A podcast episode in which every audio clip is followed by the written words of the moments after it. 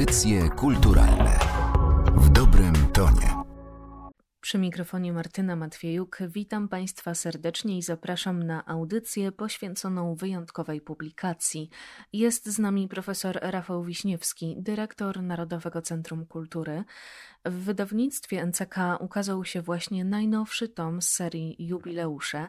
Co zawierają publikacje tego cyklu? Eseje, które zostały zaprezentowane przez wybitnych polskich naukowców, badaczy, a przede wszystkim tych, którzy cenią spuściznę takich autorów jak Henryk Sienkiewicz, jak Gustaw Herling-Grudziński, jak Tyrmand, czy ostatnio wydana publikacja Jan Paweł II Miara Wielkości Człowieka, wydana pod redakcją Dominiki Żukowskiej-Gardzińskiej. Monografia porusza wiele wątków z życia i działalności papieża. Jest pięknie wydana i bogata w treści. Warto przywołać strukturę tej publikacji. Składa się z pięciu części. Rozdział pierwszy, który akcentuje działalność filozoficzną i encykliki papieża. W rozdziale drugim zaprezentowane idee jako najważniejsze wyzwania pontyfikatu głowy Kościoła katolickiego. Trzeci rozdział akcentuje rolę przywódcy Jana Pawła II, w szczególności w czasach komunizmu i dążenie do obalenia komunizmu. W czwartym rozdziale podnosi się wątek człowieka kultury i publikacje z tym związane i ostatni rozdział, który warto współcześnie odczytywać, to dialog. Dialog na polu międzykulturowym, dialog z młodzieżą, a przede wszystkim fenomen Światowych Dni Młodzieży. To wszystko odnajdujemy w tejże publikacji. Aksjologia, którą proponował Jan Paweł II, opierająca się na wartościach jak godność ludzka, podmiotowość, miłosierdzie, bezinteresowność, znaczenie pracy, kultura, a przede wszystkim odpowiedzialność i sprawiedliwość, ma charakter uniwersalistyczny i ponadczasowy. A co pan profesor uważa za szczególnie ważny element pontyfikatu Jana Pawła II? Chyba najbardziej takie budujące były jego pielgrzymki i podróże. Właśnie ta działalność misyjna Kościoła, czyli pochylanie się na tych, którzy często byli wykluczeni i zapomnieni pojawienie się w tych obszarach, które często wydawałyby się, że to nie są te pierwsze planowe kierunki wizyt, a jednak właśnie skierowanie na cały świat. I w szczególności chyba ta wizyta w Izraelu, która miała charakter dosyć symboliczny. Z drugiej strony dialog, który był nieustannie prowadzony, w szczególności z młodymi ludźmi, że każdemu należy się szacunek i podmiotowość, ale myślę, że właśnie pokazywanie, że świat człowieka to świat kultury i zachęcanie tych młodych, którzy którzy dążyli do spotkań z Janem Pawłem II, było na pewno bardzo budujące.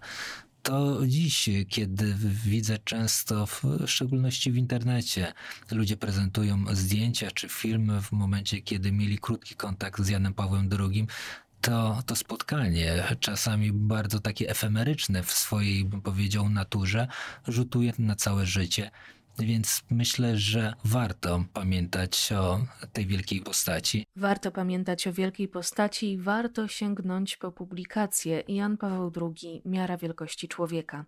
A gościem audycji kulturalnych jest ksiądz profesor Piotr Mazurkiewicz z Uniwersytetu Kardynała Stefana Wyszyńskiego, autor rozdziału poświęconego encyklikom społecznym Jana Pawła II i właśnie o tym aspekcie społecznym chciałabym porozmawiać.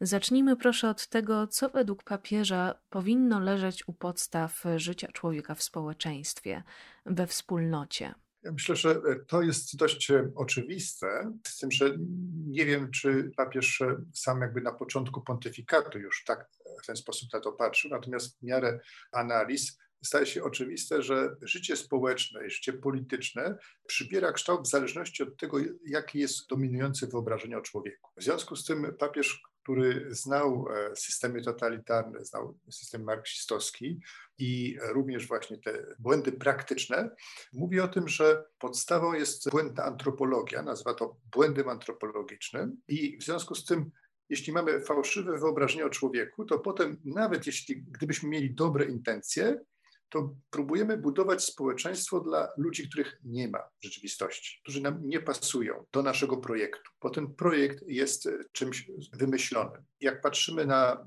marksizm, no to tym błędem jest po pierwsze materializm, to znaczy próba ograniczenia potrzeb człowieka do tylko takich potrzeb wymiernych i doczesnych, ale z drugiej strony jest to kwestia kolektywizmu, to znaczy, że ten wymiar wspólnotowości zostaje przejaskrawiony kosztem wartości indywidualnej osoby. To w kontekście centesimus annus i tego, co nastało po upadku komunizmu, jest bardzo ciekawe, ponieważ papież mówi o tym, że owszem, ten system był oparty na błędzie antropologicznym, ale system liberalny również jest oparty na jakimś błędzie antropologicznym, czy też grozi mu to, że będzie na takim błędzie oparty. Tu kojarzy mi się to, co zauważył Václav Havel, kiedy pisał swój esej Siła bezsilnych, i on mówił o tym, że ten sam materializm praktyczny, który obserwuje w Pradze czeskiej, obserwuje również na Zachodzie. To jest ten punkt wspólny ideologii marksistowskiej i ideologii liberalnej. Tutaj po mm, upadku systemu komunistycznego papież zachęcał do tego, żeby nad tym podjąć jakąś refleksję, dlatego że tu nie chodziło o to, że gospodarka wolnorynkowa, demokratyczne państwo prawa zasady są błędne, tylko że nie jest tak, żeby były całkowicie bezbłędne żeby były systemami, które można brać w ciemno, bez zastanawiania się nad szczegółami. Ale z drugiej strony jest tak, że jak spojrzymy na tę myśl liberalną, to tam z kolei przeakcentowana jest ta indywidualność człowieka. Czyli to, co jest charakterystyczne dla liberalnych projektów, to jest to, że człowiek jest, społeczeństwo jest złożone z indywidualnych, dorosłych, racjonalnych osobników. W związku z tym w tej wizji społeczeństwa nawet nie ma miejsca jakby dla dzieci, ale także nie ma miejsca dla tych, którzy nie są aktualnie jakby używającymi rozumu, na przykład dlatego, że są słabi, że są chorzy. I nie ma także miejsca na wspólnotę. Po pierwsze, wspólnotę rodzinną, po drugie, szerszą wspólnotę, także tę wspólnotę narodową. Jeśli mamy w systemie marksistowskim przeakcentowany ten wymiar wspólnotowy w taki sposób, że mówimy jako jednostka to nic, to zero, a zera czynią tutaj miliony, to odwrotnością tego błędu jest błąd, który tkwi u podstaw filozofii liberalnej.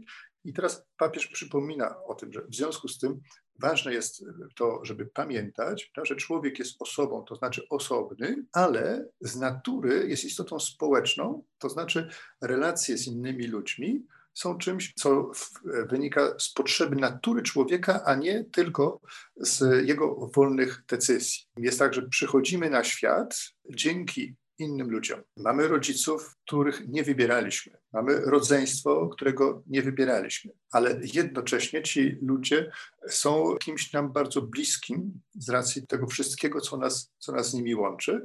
I też jesteśmy w szerszej wspólnocie, którą nazywamy wspólnotą narodową, ale ja to na ogół próbuję ukazać poprzez taki przykład matki, która uczy dziecko mowy. Często się obserwuje także gdzieś na przykład korzystając z komunikacji miejskiej, że jest kobieta z małym dzieckiem i mówi do tego dziecka. I ona nie mówi w języku, który sobie wymyśla, w języku jakby jej prywatnym, z którym będzie mogła się komunikować wyłącznie z tym dzieckiem, tylko mówi w języku pewnej wspólnoty. W związku z tym dziecko nie ma możliwości inaczej nauczyć się mówić, niż mówić, mówiąc w języku jakiejś wspólnoty. Stąd ważne jest, żeby ani nie przekreślać tego wymiaru indywidualnego, ani nie zapominać o tym wymiarze społecznym człowieka. Z tym pojęciem wspólnoty wiąże się też pojęcie solidarności, i pisze ksiądz o tym, że solidarność stała się poniekąd dewizą pontyfikatu Jana Pawła II. Solidarność rozumiana nie tylko jako pomoc materialna, ale i wsparcie duchowe. Jak należałoby rozumieć solidarność społeczną, o której wielokrotnie wspomina papież w swoich encyklikach? Ja myślę, że to, co było dla nas ważne w tych latach 80., to była kwestia po pierwsze właśnie tej odpowiedzi na, na tę próbę atomizacji społeczeństwa przez marksistów. Atomizacji również poprzez niszczenie wzajemnego zaufania między ludźmi, tak żeby każdy był osobno i żeby trochę w taki hobbesowski sposób musiał się bać drugiego człowieka żeby nie potrafił mu zawierzyć. W tym zakresie papież przypominał o tym, że tworzymy wspólnotę, ale to, co było bardzo myślę, ciekawe, to jest to, że ta wspólnota ona nie była rozumiana właśnie po marksistowsku w takim znaczeniu, że to jest wspólnota jakiejś klasy, która prowadzi walkę przeciwko innej klasie, tylko że u podstaw tego naszego myślenia o Solidarności polskiego e, była też wspólnota narodowa. To znaczy,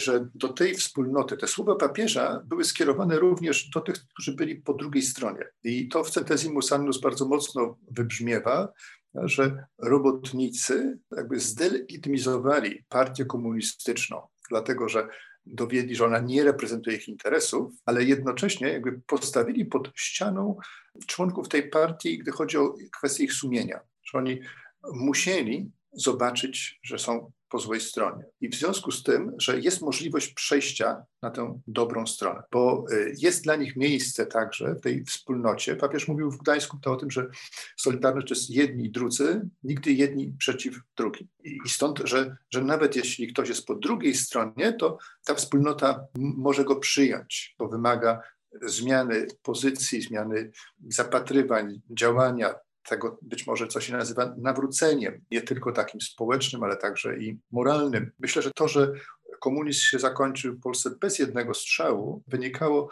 z tego nałożenia tych dwóch elementów. Tego, który jest e, kwestią właśnie odnajdywania tej wspólnoty w ramach ludzi, którzy walczą o wolność, ale z drugiej strony tego, że gdzieś był ten element taki, który możemy nazwać niepodległościowym, to znaczy, że e, wszyscy chcemy mieszkać w wolnej Polsce i że ta polskość jest czymś, co co może połączyć ludzi. Wydaje się, że w tym zakresie mm, doświadczenie klęski Powstania Warszawskiego miało olbrzymie znaczenie dla tego pokolenia Jana Pawła II. Kiedy myślimy o tym, jak zapewnić, żeby Polska odzyskała niepodległość, to było już jasne, że to nie może być siłowe działanie, bo przeciwnik jest zbyt poważne. W związku z tym musi to być jakaś inna forma i ta nowa forma, Solidarność, skupiała jakby ten element społeczny i element niepodległościowy i to razem sprzyjało także powstaniu wspólnoty. Myślę, że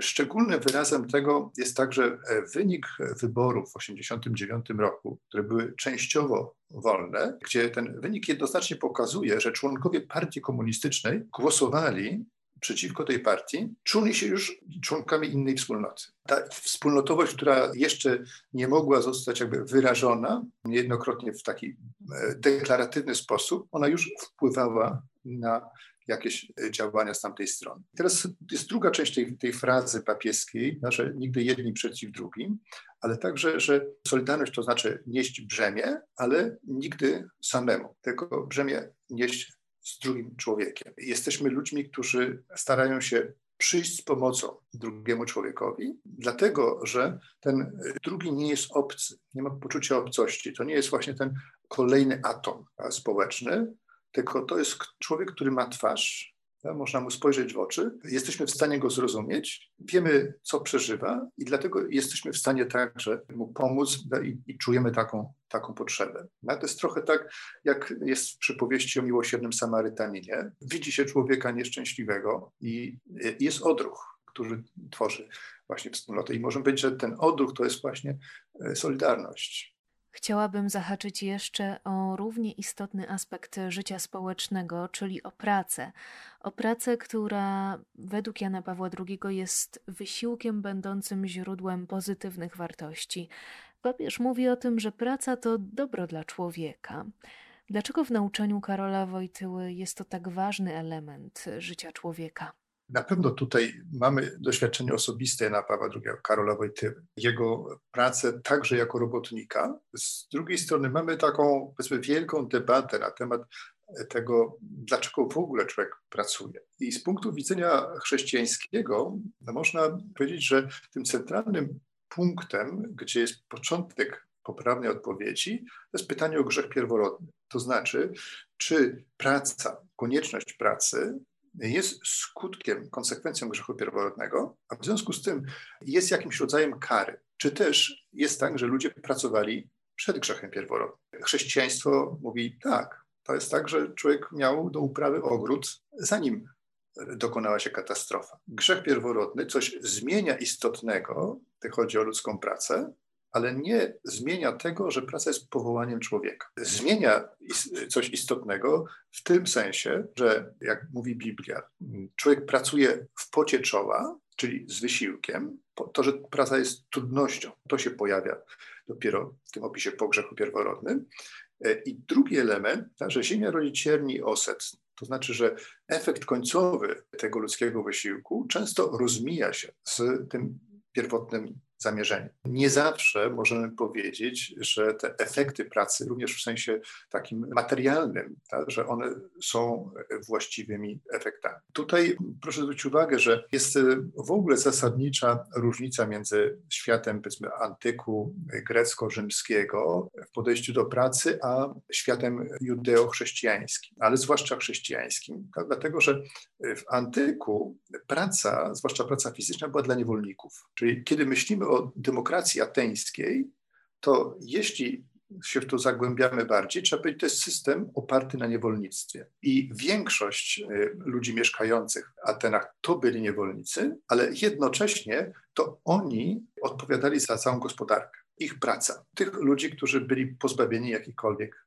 praw. i którzy nie byli traktowani jak ludzie. W Biblii praca od początku jest powołaniem człowieka, a potem dodatkowo jest tak, że mamy ten, ten niezwykły obraz, gdzie Jezus Chrystus pracuje. Jest przedstawiany jako nasz syn cieśli, tak, który zdobywa pożywienie pracą własnych rąk.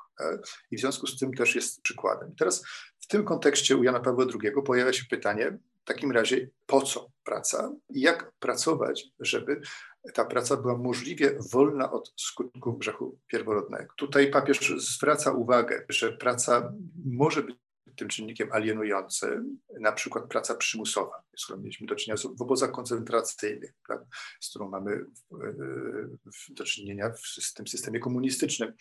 To może być również kwestia jakiejś pracy całkowicie mechanicznej. Wprawdzie człowiek jest wolny, tak, ale właściwie żadne jego zdolności istotnie ludzkie nie są potrzebne przy tej wykonywanej pracy. On wprawdzie coś produkuje, ale się nie rozwija. I stąd y, u Jana Pawła II mamy bardzo taki wyraźny akcent na to, że praca godna człowieka zawsze powinna zawierać obydwa elementy tej pracy fizycznej i pracy umysłowej. One przy różnych zadaniach w różny sposób są rozłożone, ale jest tak, że człowiek ani nie powinien pracować wyłącznie tak, jakby był zwierzęciem, które dysponuje jakąś siłą fizyczną, ani e, nie ma też takiej pracy, gdzie nasze mięśnie w ogóle są niepotrzebne. Stąd, że nie wolno pogardzać ani jednym typem pracy, ani drugim typem pracy, tylko w swoim życiu w jakiś sposób to starać się zintegrować. I w tym kontekście papież mówi o tym, że praca jest po to, żeby się człowiek rozwijał. Z jednej strony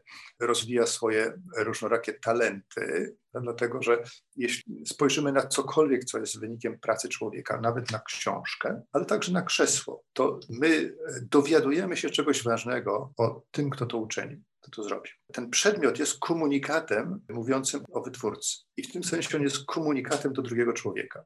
Czyli praca zawsze jest jakoś dla drugiego człowieka, łączy ludzi. I poprzez to, co otrzymujemy jako ten produkt od drugiego człowieka, też dowiadujemy się, jaki jest jego stosunek do nas, bo on wiedział, że to robi dla ludzi. Ten wymiar wspólnotowy pracy y, jest tak mocno podkreślony przez Jana Pawła II, że pada zdanie, które często szokuje ludzi, którzy to słyszą po raz pierwszy, kiedy papież się zastanawia nad sensem przedsiębiorstwa. Po co istnieje jakieś przedsiębiorstwo, na przykład fabryka? I papież mówi, no po to, żeby tworzyć wspólnotę ludzi. Oni przy okazji pracują, produkują różne rzeczy, ale najistotniejszym produktem jest wspólnota. I tu znowu jakby trafiamy do tego hasła solidarności. To znaczy, to jest pytanie w ogóle o życie społeczne, nie tylko życie gospodarcze. Tomasa Eliota jest takie pytanie właściwie, dlaczego ludzie mieszkają razem w jakimś wielkim mieście? Co ich gromadzi, dlaczego wolą mieszkać blisko siebie niż z daleka od siebie. I Eliot mówi, są dwie możliwości. Albo dlatego, że chcą na sobie zarabiać, albo dlatego, że się kochają. Znaczy potrzebują siebie jako ludzi. I to jest ta kwestia tej wspólnotowości. Czyli praca jako budulec wspólnoty i praca jako droga do samorozwoju, który, jak wiemy, był bardzo znaczący, zdaniem papieża. Jan Paweł II opowiadał się za rozwojem, za postępem, również za gospodarką wolnorynkową, ale zwracał uwagę w encyklice z 1987 roku na niebezpieczne zjawisko nadrozwoju, który prowadzi do tego, że ludzie stają się niewolnikami posiadania. I my dzisiaj, czytając o tym, po tych 33 latach, czujemy, że to jest realny problem który dotyczy nas e, zwłaszcza obecnie, nie tylko tych rozwiniętych społeczeństw, ale i pośrednio całej kuli ziemskiej. Jaką receptę papież ma na zbalansowanie tego przyspieszającego bogacenia się bez jednoczesnego ograniczania rozwoju? To znaczy, ostateczna odpowiedź ona jest w indywidualnym człowieku, dlatego że to my indywidualnie decydujemy o tym, na przykład co kupujemy, co uważamy za niezbędne w naszym życiu. Jak często te przedmioty trzeba zmieniać? Czy tak jak to kiedyś bywało, że używamy przedmiotów dopóki się nie popsują, czy też jest tak, że używamy dopóki w sklepie nie ma nowej generacji tego samego sprzętu? To ostatecznie jest w każdym człowieku, w tym sensie, że w każdym społeczeństwie, a także zachodnim, znajdziemy ludzi, którzy żyją według jednego modelu i według innego modelu. Tradycyjnie z jednej strony była taka mentalność zawsze noworisza, tak? człowieka, który jest nowobogackim, chce dużo posiadać i eksponować to, że posiada, i ludzi, którzy byli przyzwyczajeni do posiadania, w związku z tym na ogół żyli skromnie, szanowali wszystkie przedmioty i nie musieli nikomu dowodzić, że są bogaci. I to nazywało się skromnością, która może być praktykowana przez, przez każdego człowieka. I teraz jest drugi element tego, to znaczy, że jednak my żyjemy w, w społeczeństwie, gdzie są pewne wzorce zachowań. Kupujemy dlatego, że są reklamy w mediach czy, czy na jakichś billboardach. Ktoś nas próbuje pobudzić do takiego działania. W czasach Jana Pawła II nie mówiło się o zmianie klimatycznej, w związku z tym nie było widać tego kontrastu, jakby takiej sprzeczności cywilizacji konsumpcyjnej, której dzisiaj jesteśmy świadomi. To znaczy, że z jednej strony wydaje się olbrzymie pieniądze po to, żeby zachęcić ludzi do kupowania i wyrzucania jeszcze sprawnych przedmiotów, a z drugiej strony mówi im się, że niszczą planetę i że musimy wydawać pieniądze na to, żeby chronić tę planetę przed zniszczeniem, docierają do nas dwa sprzeczne sygnały. Ta sprzeczność istniała wcześniej, ale e, dzisiaj ona jest dużo jakoś bardziej jawna. Stąd jest pytanie również o ten model kulturowy,